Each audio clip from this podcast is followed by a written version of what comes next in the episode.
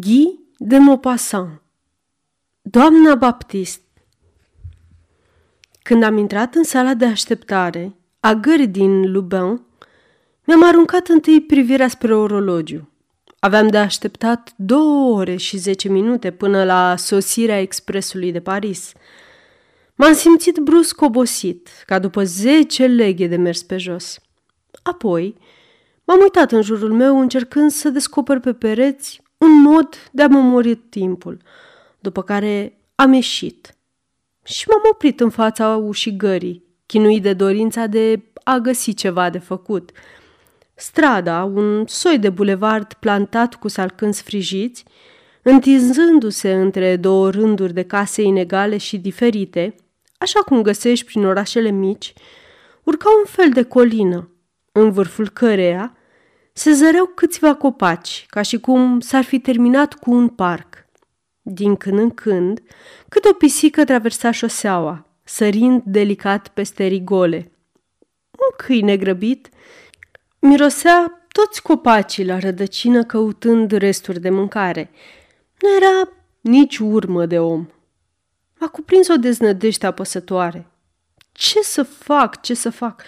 Mă gândeam la interminabila și inevitabilă ședere în micuța cafenea a căilor ferate, cu un țap de bere infect în față, răsfoind un ilizibil ziar local, când am sărit un convoi mortuar care ieșea de pe strada laterală, îndreptându-se pe cea pe care mă aflam eu. Vederea dricului a fost o ușurare, câștigam cel puțin zece minute – dar atenția mea a fost pe dată atrasă de altceva. Mortul era urmat de vreo opt domni, din care numai unul plângea. Ceilalți discutau amical. Niciun preot nu însoțea convoiul, era o mormântare laică, mi-am zis, gândindu-mă că un oraș ca Lubon număra probabil cel puțin vreo sută de liberi cugetători care ar fi considerat de datoria lor să participe la mormântare. Atunci, despre ce putea fi vorba? Mersul rapid al convoiului dovedea totuși că defunctul era mormântat fără ceremonie și, în consecință, fără religie. Curiozitatea de om plictisit a început să țeasă cele mai complicate ipoteze, dar cum carul funebru tocmai trecea prin fața mea, o idee năstrușnică mi-a încolțit în minte. Să-l urmez alături de cei opt domni. În felul acesta, cel puțin o oră avea să fie ocupată. Așa că am pornit la drum cu un aer trist în urma celorlalți. Ultimii doi s-au întors uimiți, apoi au început să șușotească. Se întrebau cu siguranță dacă eram din oraș. Apoi s-au consultat cu ceilalți doi din fața mea care, la rândul lor, au început să mă studieze. Această examinare atentă mă incomoda și ca să-i pun capăt, m-am apropiat de vecinii mei. După ce am salutat, am zis, Vă cer iertare, domnilor, dacă vă întrerup conversația, dar văzând o înmormântare laică, m-am grăbit să o urmez, fără să cunosc mortul pe care îl duceți la groapă. Unul dintre domni mi-a zis, E o moartă, am fost surprins și am întrebat, totuși, e o mormântare laică, nu-i așa? Celălalt, care dorea în mod evident să mă pună la curent cu starea lucrurilor, a luat cuvântul. Da și nu. Clerul ne-a refuzat intrarea în biserică. De data asta am scos un a de stupefacție. Nu mai înțelegeam nimic. Vecinul meu, binevoitor, mi-a mărturisit cu voce scăzută. O, oh, e o întreagă poveste. Această tânără s-a sinucis și de aceea n-a putut fi îngropată religios. Cel pe care îl vedeți acolo în frunte, cel care plânge, e soțul ei. Atunci am zis ezitant. Ceea ce spuneți mă uimește și mă interesează mult, domnule. Aș fi prea indiscret dacă v-aș ruga să-mi povestiți ce s-a întâmplat? Dacă vă inoportunez, considerați că n-am zis nimic. Domnul m-a luat de braț cu familiaritate. Dar nici de cum, nici de cum. Haide să rămânem puțin în urmă. O să vă spun povestea, foarte tristă de altfel. Avem timp până la cimitir. Acolo sus, unde se văd copacii, căci urcușul e greu. Și începu. Închipuiți-vă că această tânără, doamna Paul Hamot, era fica unui negustor bogat din oraș, domnul Fontanel. Pe când era doar o copilă, la vârsta de 11 ani, a pățit ceva îngrozitor. A fost pângărită de un servitor, era cât pe ce să moară, schilodită de acest mizerabil pe care brutalitatea l-a dat de gol. A avut loc un proces îngrozitor care a scos la iveală faptul că, de trei luni, biata martiră era victima practicilor rușinoase ale acestei brute. Individul a fost condamnat la muncă silnică pe viață. Micuța a crescut marcată de infamie, izolată, fără prieteni. De-abia dacă era sărutată de persoanele adulte din jur, care considerau că, atingându-i fruntea, își mânjesc buzele. Pentru oraș a devenit un fel de monstru, de ciudățenie. Se șușotea, știți, micuța fontanel. Când trecea pe stradă, toată lumea întorcea capul. Nici slujnice nu puteau fi găsite pentru a o însoți la plimbare. Servitoarele din alte familii, ținându-se la distanță de parcă fata, suferea de vreo boală contagioasă ce s-ar fi transmis la toți cei care se apropiau de ea. Ți se făcea milă când o vedeai pe biata fetiță în toate după amiezele, pe terenul de joacă unde se duc toți copiii. Aceasta este o înregistrare Cărțiaudio.eu. Pentru mai multe informații sau dacă dorești să te oferi voluntar, vizitează www.cărțiaudio.eu. Toate înregistrările Cărțiaudio.eu sunt din domeniu public. Doar ea rămânea singură, în picioare, lângă servitoarea ei, uitându-se la ceilalți puși cum se distrează. Uneori, cedând irezistibilei dorințe de a se alătura copiilor, înainta timid, cu gesturi temătoare și pași abia simțiți, și intra într-un grup, conștientă parcă de nevrednicia ei.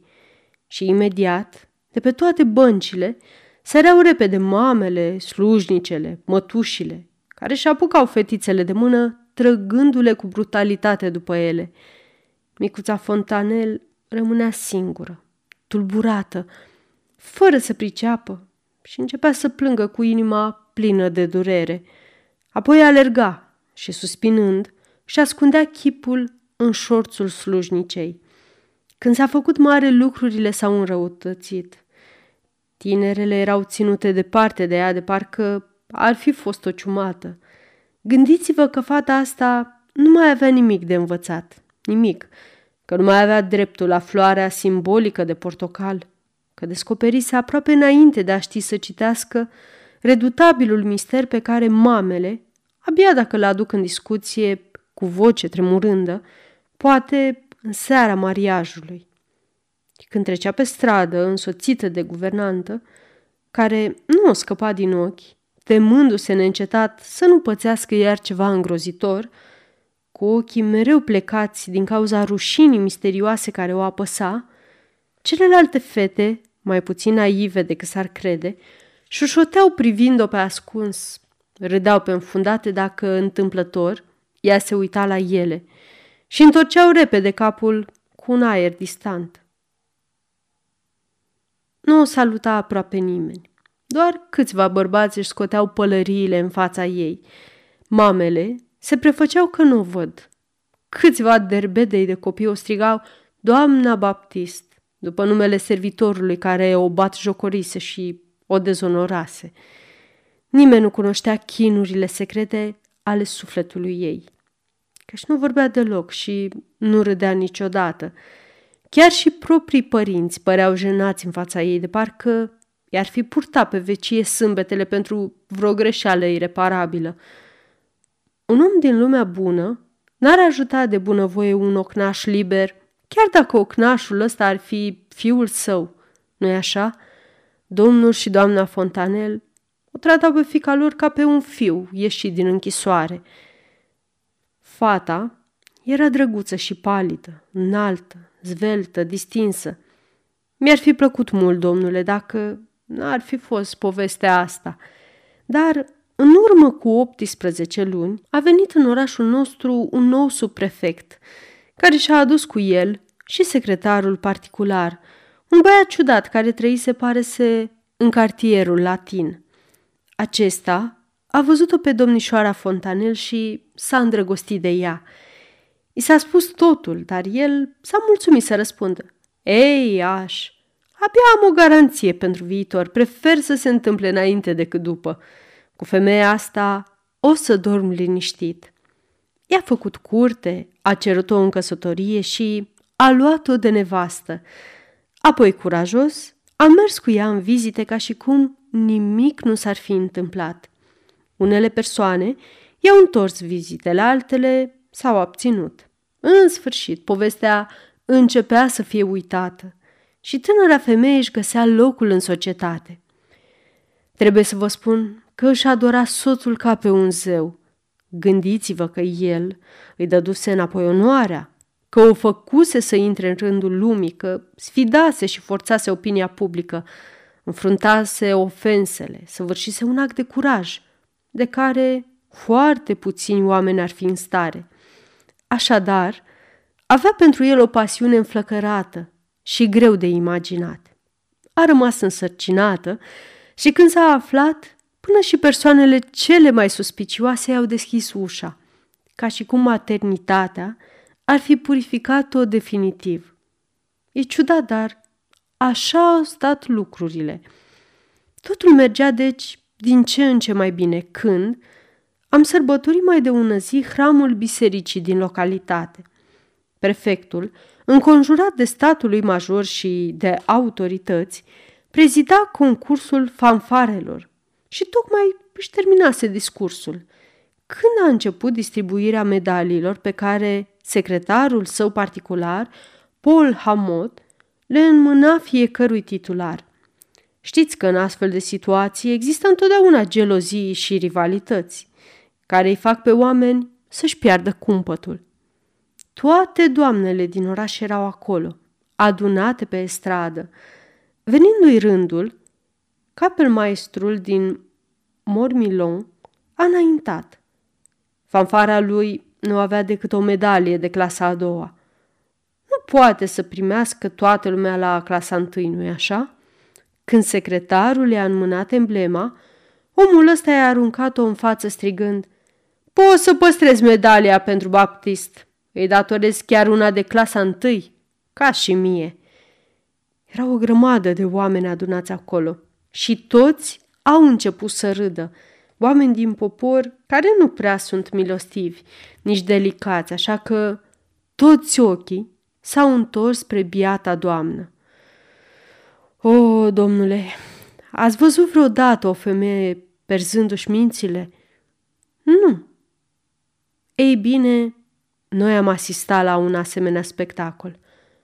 S-a tot ridicat și s-a așezat la loc, pe scaunul ei, de trei ori la rând, ca și cum ar fi vrut să se salveze, înțelegând că nu va putea trece prin mulțimea care o înconjura. De undeva din public s-a auzit o voce. Hei, doamnă Baptist! Atunci s-a iscat o rumoare puternică de râsete și strigăte de indignare. Era agitație, freamăt, toate capetele se întorceau, când într-o parte, când într-alta. Unii îi repetau numele, alții se ridicau să vadă ce figură făcea nefericita. Soții își ridicau nevestele în brațe ca să le arate. Unii oameni întrebau, care? Cea în albastru? Puștii imitau cântecul cocoșului și hohote de râs izbucneau din loc în loc. Înnebunită, femeia încremenise pe scaunul ei de ceremonie ca și cum ar fi fost pusă acolo special pentru a fi arătată adunării. Nu putea nici să dispară, nici să se miște, nici să-și ascundă fața. Clipea repede din ochi, orbită parcă de o lumină puternică, și răsufla greu, ca un cal care urcă o colină. se rupea inima la vederea ei. Domnul Hamot îl luase de gule pe bădăran și se rostogoleau acum pe pământ, în mijlocul unui vacarm îngrozitor. Ceremonia a fost întreruptă.